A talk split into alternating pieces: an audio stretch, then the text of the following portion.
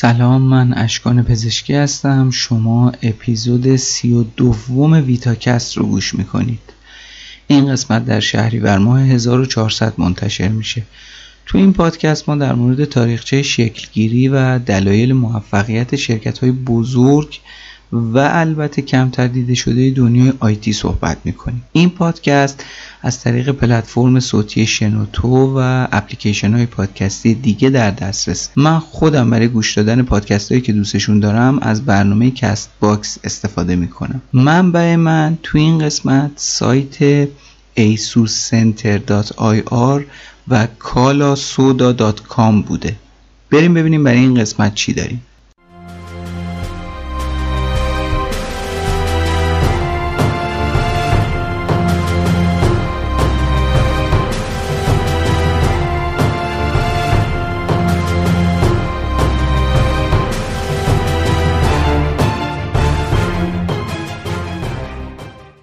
گیگابایت تکنولوژی یا همون شرکت گیگابایتی که هممون می‌شناسیم مثل خیلی از کمپانی های حوزه فناوری توی کشور تایوان تأسیس شده.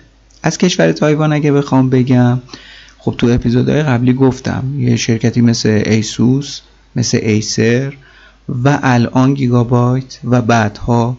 و توی اپیزودهای بعدی شرکت های دیگه ای که توی این کشور تأسیس شدن میشه گفت به نحوی مهد این فناوری کشور تایوان. کمپانی مشهور گیگابایت که خب خیلی تو فعالیت های مربوط به تکنولوژی ید طولایی داره تو سال 1986 یعنی میشه 1365 شمسی تو شهر تایپه فعالیت رسمیش رو شروع کرد.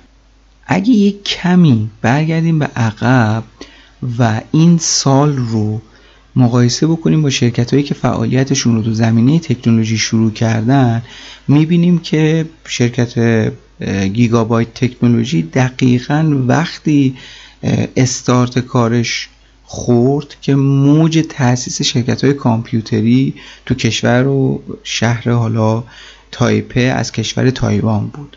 و خلاصه شرکت گیگابایت تونست با موفقیت های خیلی زیادی که به دست بیاره برای سالهای سال جزو بهترین ها باشه و بتونه خودش رو تو بازار جهانی نشون بده. این کمپانی مشهور حدود 35 سال قدمت داره که به خوبی نشون میده که تونسته از پس مشکلاتش بر بیاد و بعد از چیزی بیشتر از سه دهه دست و پنجه نرم کردن با رقبا همچنان اسم و رسمی برای خودش داشته باشه و بتونه محصولات به روز و مشتری پسندی رو ایجاد بکنه و در اختیار بازار قرار بده. کمپانی گیگابایت که سابقه فعالیتش به گفتم سال 1986 برمیگرده خیلی زود با توجه به حالا استانداردهای بالایی که تو تولیدات خودش ایجاد کرده بود و نمایندگی های مختلفی تو سراسر دنیا داشت تونست به یکی از بهترین تولید کننده های فناوری ها تبدیل بشه. کمپانی گیگابایت تو کشور چین تایپه با بهره بردن از حالا مهندس های خبره که داشت کارش رو با تولید مادربرد شروع کرد. یعنی اولین محصولش مادربرد بود. این کمپانی که اصلی ترین فعالیت خودش رو به تولید سخت افزار متمرکز کرده بود محصولات متنوعی رو بعد از مدتی شروع به تولید کرد. که از جمله اونا میشه به لپتاپ ها کامپیوترهای شخصی کارت گرافیک مادربرد تبلت موبایل و هزار تا چیز دیگه اشاره کرد. تاریخچه فعالیت شرکت گیگابایت رو میشه به چهار دهه تقسیم کرد. ابتداش تو دهه 80 بود که خب یه نقطه شروع فعالیت برای این شرکت بود که برنامه ها و استراتژی های خودش رو معطوف کرده بود به بازاریابی و معرفی تولیدات جدید. حالا تا اونجایی که تو سال 1989 میلادی با بهره بردن از تجربیات و همکاری با شرکت AMD تونست در زمینه سخت افزار به بزرگترین تولید کننده سخت افزار قاره آسیا تبدیل بشه. که خب این خیلی کار بزرگی بود برای شرکت گیگابایت تکنولوژی.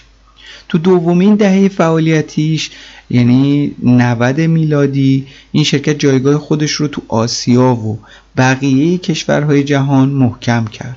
تو سال 93 خبر همکاریش با شرکت اینتل برای تولید مادربردهای پنتیوم درز پیدا کرد و این همکاری شروع شد. این شرکت تو این دهه با افتخاراتی از قبیل ساخت مادربردهای پنتیوم گرفتن گواهینامه ایزو 9002 معرفی سری پنتیوم 2 و از همه مهمتر ابداع فناوری Dual BIOS باعث شد که سرمایه خودش رو بتونه به دو سه دهم میلیارد دلار برسونه و به چهل و یکمین کمپانی آیتی از میون صدها شرکت اون موقع تبدیل بشه. حالا مدیرای این شرکت با تاسیس نمایندگی تو سایر کشورها مثل آلمان و آمریکا و بقیه کشورها برندشون رو گسترش دادن. که خب این همون بحث جهانی سازی است. سومین دهه فعالیت شرکت گیگابایت تکنولوژی تو سال 2000 میلادی بود که اومد فناوری اولترا دور دوریبل رو که بالا تاثیر مستقیمی تو بالا بردن عمر مادربردها و کارت گرافیکی ساخت شرکت داشت ارائه کرد. اومد یه رونمایی دیگه از نسل دوم و سوم همین فناوری رو هم ارائه کرد که همین این امر باعث شد که سرمایش بیشتر از قبل بشه و حدود 5 و 4 دهم میلیارد دلار سرمایه که اون موقع ثبت کرده. تو ابتدای سال 2010 میلادی که همزمان با کسب جایزه بیستمین برند برتر تایوان برای شرکت گیگابایت بود شروع شد. این دهه با به دست آوردن ابداعاتی از قبیل حالا نخستین مادربردهای Z68 با قابلیت onboard mSATA و فناوری اسپا Smart Response و معرفی فناوری Ultra Durable 5 و تکمیل این فناوری به اسم Ultra Durable 5 Plus که خب هر کدوم از اینا قابلیت های خیلی زیادی رو برای این شرکت و برای این فناوری به وجود می آورد و اومد یه مادربردی رو داد که 10 تا درگاه USB three sink های خنک کننده و غیره و غیره رو ارائه می‌داد این فعالیت ها باعث شد که سرمایه این شرکت به بیشتر از 133 میلیارد دلار برسه و به عنوان یکی از 20 برند برتر کشور تایوان شناخته بشه. تو پایان این دهه گیگابایت در اکثر کشورهای بزرگ نمایندگی تأسیس کرد و اقدام به خدمات پس از فروش محصولات خودش کرد که خب کار خیلی خوبی بود برای این برند. امروز که من و شما داریم در مورد این کمپانی یعنی گیگابایت تکنولوژی صحبت می‌کنیم یکی از شرکت های مطمئن پیشرو و مبتکر تو صنعت سخت افزاره دقت زیادی در تولید محصولاتش داره و خیلی وسواس به خرج میده که دوام محصولات مقاومتشون زیاد باشه. حالا این مقاومت می‌تونه تو تغییرات دمایی، ضربه، آب، گرد و غبار و خیلی چیزهای دیگه باشه. سعی می‌کنه استانداردهاش رو به بهترین شکل رایت بکنه و همین اصول در طراحی و تولید باعث شده که یکی از اصلی ترین سخت افزارهای کامپیوتر حالا به اسم مادربرد از معروفترین و پرطرفدارترین محصولات این کمپانی باشه. خب همونجوری که گفتم خب شرکت گیگابایت محصولات خیلی زیادی تولید کرده. کارت گرافیکی تبلت ارزم به حضورتون که لپتاپ خیلی چیزهای مختلفی داره. اما اگه قرار باشه یکی از محصولات شرکت گیگابایت رو انتخاب کرد بدون شک هممون مادربرداش رو انتخاب می‌کنیم. چون می‌دونیم که چه محصولات فاخر و خوبیه. این موضوع هم باید در نظر داشته باشیم که گیگابایت یه شرکت خاصه. چرا؟ چون از معدود شرکت که در سهام بازار بورس تایوان به فروش می‌رسه و جالب اینجاست که مالکیت خاصی نداره و توسط هیئت مدیرش هدایت میشه. عمده فعالیت های شرکت گیگابایت تو آسیای شرقیه و اصلا تمرکزش رو گذاشته تو این قسمت و زیاد سراغ جاهای دیگه نمیره. حالا چرا؟ دلیلش رو من نمی‌دونم ولی هم و غمش توی آسیاست. یه زمانی خیلی تلاش کرد که وارد بحث گوشی های موبایل بشه گوشی های هوشمند تولید بکنه. ولی با توجه اینکه خب چینیا خیلی خوب وارد این عرصه شدن کلا این داستان رو برای خودش بست و خط تولید گوشی های موبایلش رو متوقف کرد و همه چیز رو کنسل کرد. خب بریم یه کمی در به لوگو و معنی شرکت گیگابایت صحبت بکنیم. به طور کلی شرکت گیگابایت تکنولوژی از دو کلمه ساده تشکیل شده. گیگابایت و تکنولوژی که بخش دوم خبر از حوزه این برند داره. تو چه حوزه‌ای داره فعالیت می‌کنه؟ تکنولوژی. بخش اول هم خب یک کلمه ساده به اسم گیگابایت که داره به کاربر القا می‌کنه که یک اطلاعات خیلی زیادی گیگابایت. این کمپانی تو همون سال 1986 که تأسیس شد این اسم رو انتخاب کرد. گیگابایت به صورت لغوی حاوی اطلاعات و ذخیره سازی خیلی زیاده. البته اون موقع سال 1986 البته الان اگر بود شاید مثلا پنتابایت یا ترابایت رو انتخاب می‌کرد. به هر صورت صحبتی که هست اینه که هدف از نامگذاری یعنی یک اطلاعات خیلی زیاد تکنولوژی که حاوی اطلاعات خیلی زیادیه. تو بخش لوگوی شرکت گیگابایت خلاقیت خاصی وجود نداره و حالا مثل برندهای دیگه مثل MSI یا ایسوس لوگو از اسم برند نشأت گرفته شده. تو این لوگو نام گیگابایت در دو بخش اومده. بخش اول کلمه گیگابایت نوشته شده و در پایین این کلمه تکنولوژی وجود داره. بعد در بخش پایینی هم عبارت upgrade your life که حالا شعار این شرکت وجود داشته که الان دیگه نیستش. اگر به لوگو هم دقت بکنید که توی کاور همین اپیزود هست رنگ آبی انتخاب شده.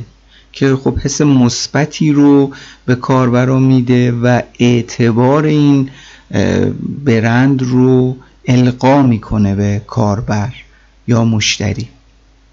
خب همونجوری که گفتم این کمپانی سهامی عامه و مالکیت شخصی نداره.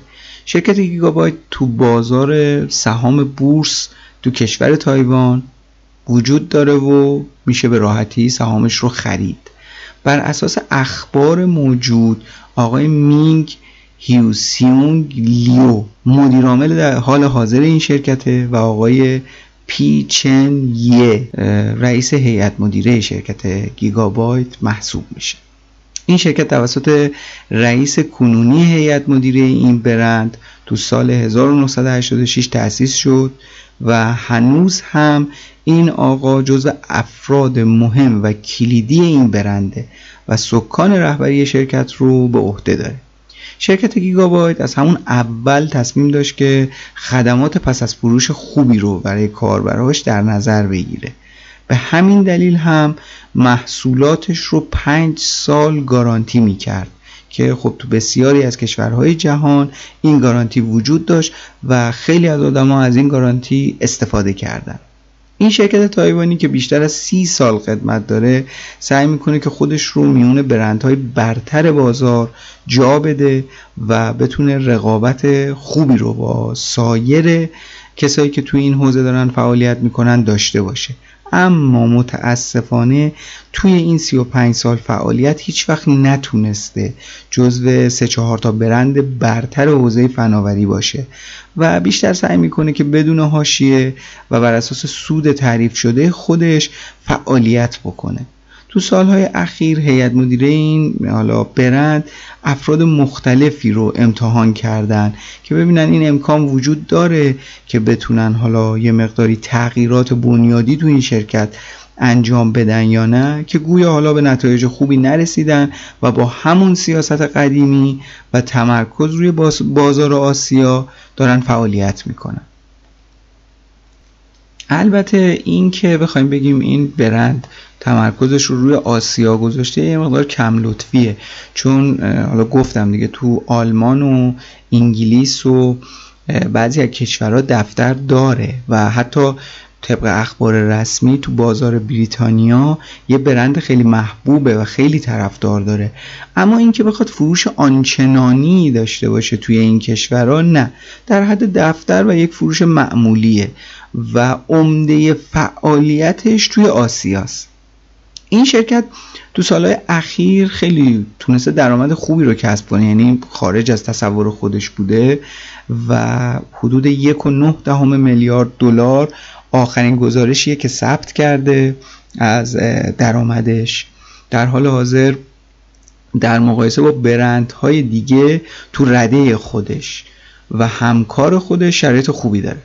برندهایی مثل MSI که حالا 3.4 میلیارد دلار درآمد داشتن و انویدیا 9 میلیارد دلار درآمد داشته که خب این تونسته با حالا شرایطی که داره تو کنار اینا قرار بگیره و بتونه باهاشون رقابت بکنه. با مرور درآمد این کمپانی و حالا مقایسه سایر برندها میشه گفتش که فروشش بد نبوده. با توجه به اینکه حالا شرایطش هم شرایط خاصیه و سیاستاش سیاست های خیلی گوشگیریه فروش فروش خوبی بوده. شرکت گیگابایت به صورت کلی حدود 8000 کارمند داره. البته چیزی که من داشتم نگاه می‌کردم تو ویکیپدیا 7100 تا کارمند بوده. طبق گزارشی که تو سال 2020 یا 2019 ثبت شده. که حالا همون هلوش 7100 نفر اگر بخوایم در نظر بگیریم اینا پراکندن تو تمام دنیا تو تمام شعبات اما بیشترین تمرکز تو تایوانه. این کمپانی گیگابایت یه شرکت صاحب نام زیر مجموعه هم داره. یه شرکت وابسته به اسم آوروس که این کمپانی خب خیلی معروفه. تو حوزه فناوری فعالیت داره و به عنوان یکی از بزرگترین شرکت های وابسته گیگابایت شناخته میشه. اگر اهل gaming و اینا باشین قطعا این شرکت رو می‌شناسین. مقر اصلیش تو کشور سنگاپوره و مادربرد و کارت گرافیک های کارت گرافیک مربوط به gaming درست می‌کنه. خب شرکت گیگابایت تو بازار ایران هم خب حضور پررنگی داره. حالا اگر شما کاربر حرفه‌ای باشین که قطعا می‌شناسین اگر کاربر معمولی باشین حتما اسمش رو شنیدین و اگر هم اصلا تو زمینه کامپیوتر فعالیتی نداشته باشین حداقل دورادور می‌شناسین شرکت گیگابایت رو از روی مادربرداش تو سالهای اخیر تو بازار کشور ما ایران فعالیت های بسیار خوبی رو داشته و به عنوان یه برند قدرتمند شناخته میشه. محصولات گیگابایت تو چند سال اخیر توسط شرکت خوب آواژنگ به بازار ایران میاد و همین شرکت هم محصولات گیگابایت رو گارانتی می‌کنه. اما به صورت کلی میشه گفت پرفروشترین و محبوب, محبوب ترین شرکت وارد کننده برند گیگابایت تو ایران همین آواژنگه محصولات این برند تو بازار ایران معمولا سه سال گارانتی داره و تقریبا در سطح کشور پشتیبانی خوبی میشه. در حال حاضر حالا مینی کامپیوتراش نوتبوکاش مادربرداش خیلی توجه کاربرای ایرانی رو به خودش جلب کرده. و فروش خوبی رو تو ایران داشته. البته اخیرا کارت گرافیکی های گیگابایت هم خیلی مورد توجه واقع شده و تونسته فروش خوبی رو تو ایران به دست بیاره. لوازم جانبی ساخته شده توسط گیگابایت تو بازار ایران طرفدارای خیلی زیادی داره که حالا تعدادش هم خیلی زیاده هم از لحاظ کیفیت هم از لحاظ زیبایی خیلی مورد توجهه. به طور کلی تمام محصولات جانبی ساخته شده توسط شرکت گیگابایت تو بازار ایران وجود داره. البته بجز موبایلاش. پاورهای برند گیگابایت هم تو سالهای اخیر فروش خوبی رو تو ایران تجربه کرد و کلا تو دنیا تونست اسم و رسم خوبی رو برای خودش ایجاد بکنه. البته ناگفته نمونه که تو چند سال اخیر یه مقداری اون پررنگی و تعدد محصولات گیگابایت تو ایران از بین رفت کم رنگتر داره فعالیت می‌کنه. نه اینکه وجود نداشته باشه نه اینکه گارانتی نداشته باشه ولی اونجوری که آپدیت بود و دائما محصولات جدیدش جزو اولین کشورها وارد ایران می‌شد دیگه مثل سابق نیست و یه مقداری اون روند فعالیتیش تو بازار ایران کند شده که حالا امیدواریم که هرچه زودتر این مشکلات هم برطرف بشه و این برند بتونه مثل سابق تو ایران در دسترس همه مردم باشه و با همون کیفیت بتونن آخرین محصولات رو تهیه بکنن. بریم یه نیم نگاهی هم بکنیم به محصولات مختلف برند گیگابایت. اولین محصول گوشی موبایلش. یه پروژه نیمه تمام و شکست خورده. عمر ساخت گوشی های هوشمند تو شرکت گیگابایت حدود ده ساله که دو این ده سال به صورت بسیار معدود و خیلی کم گوشی های این برند فروش بدی رو تجربه نکردن. اما چون تو این زمینه زیاد خوب وارد نشد و به عنوان یک کار دستگرمی بیشتر در نظر گرفت. بخوایم بگیم به عنوان حیات خلوت خوبم نتونست توش موفق باشه. آخرین گوشی هوشمند این برند یه موبایل ارزون قیمتی بود که تو سال 2015 عرضه کرد که به قیمت 60 یورو فروخته می‌شد. تو این بخش گوشی های اندرویدی و گوشی های ساده خیلی زیادی وجود داشتن که خب کاربرا سراغ اونا می‌رفتن. از شرکت های مختلف. واسه همین ساخت گوشی زیاد مورد توجه قرار نگرفت و گیگابایت عملا این پروژه رو بعد از یه مدتی تعطیل کرد و کنار گذاشت. محصولات بعدی تبلت های شرکت گیگابایت و قدرت نمایش بود. هر چقدر تو بازار موبایل نتونست موفق بشه تو زمینه تبلت خیلی خوب تونست گرد و خاک بپا کنه. تو این بخش شرکت گیگابایت همواره ویژگی های بسیار جالبی رو ارائه می‌کرد. به طور کلی شرکت تو سال 2013 یه تبلت ویندوزی داد با مدل S1082 این تبلت با حافظه داخلی متنوع عرضه می‌شد. تو میون version ایی که داشت یه version یه ترابایتی 500 گیگی و 128 گیگی خیلی محبوبیت پیدا کردن.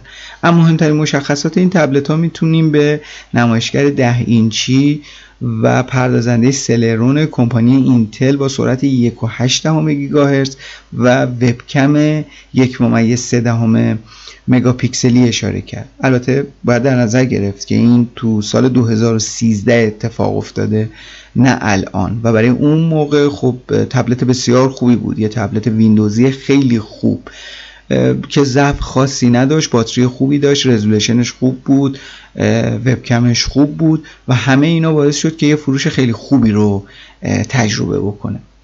کامپیوترهای کوچک شرکت گیگابایت اوج خلاقیت این برند. کامپیوترهای کوچک شرکت گیگابایت تو بازار جهانی فروش خوبی رو به دست آورد.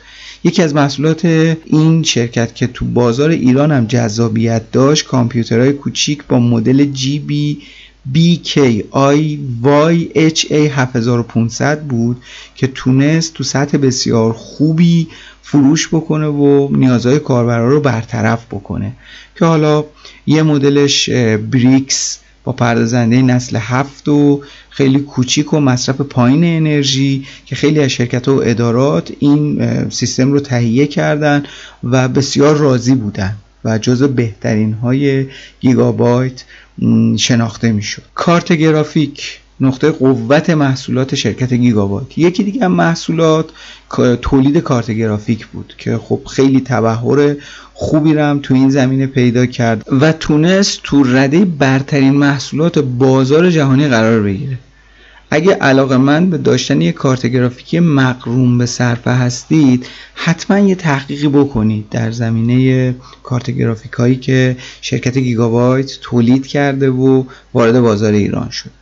اما برسیم به گل سرسبد شرکت گیگابایت که هممون با این محصول میشناسیمش مادربردهای شرکت گیگابایته تو این زمینه بسیار فعالانه کار کرده فناوری های جالبی رو ارائه کرده و میشه گفتش که تمرکز این کمپانی روی مادربرده و حقیقتا بیشتر موفقیتش هم توی همین زمینه بوده.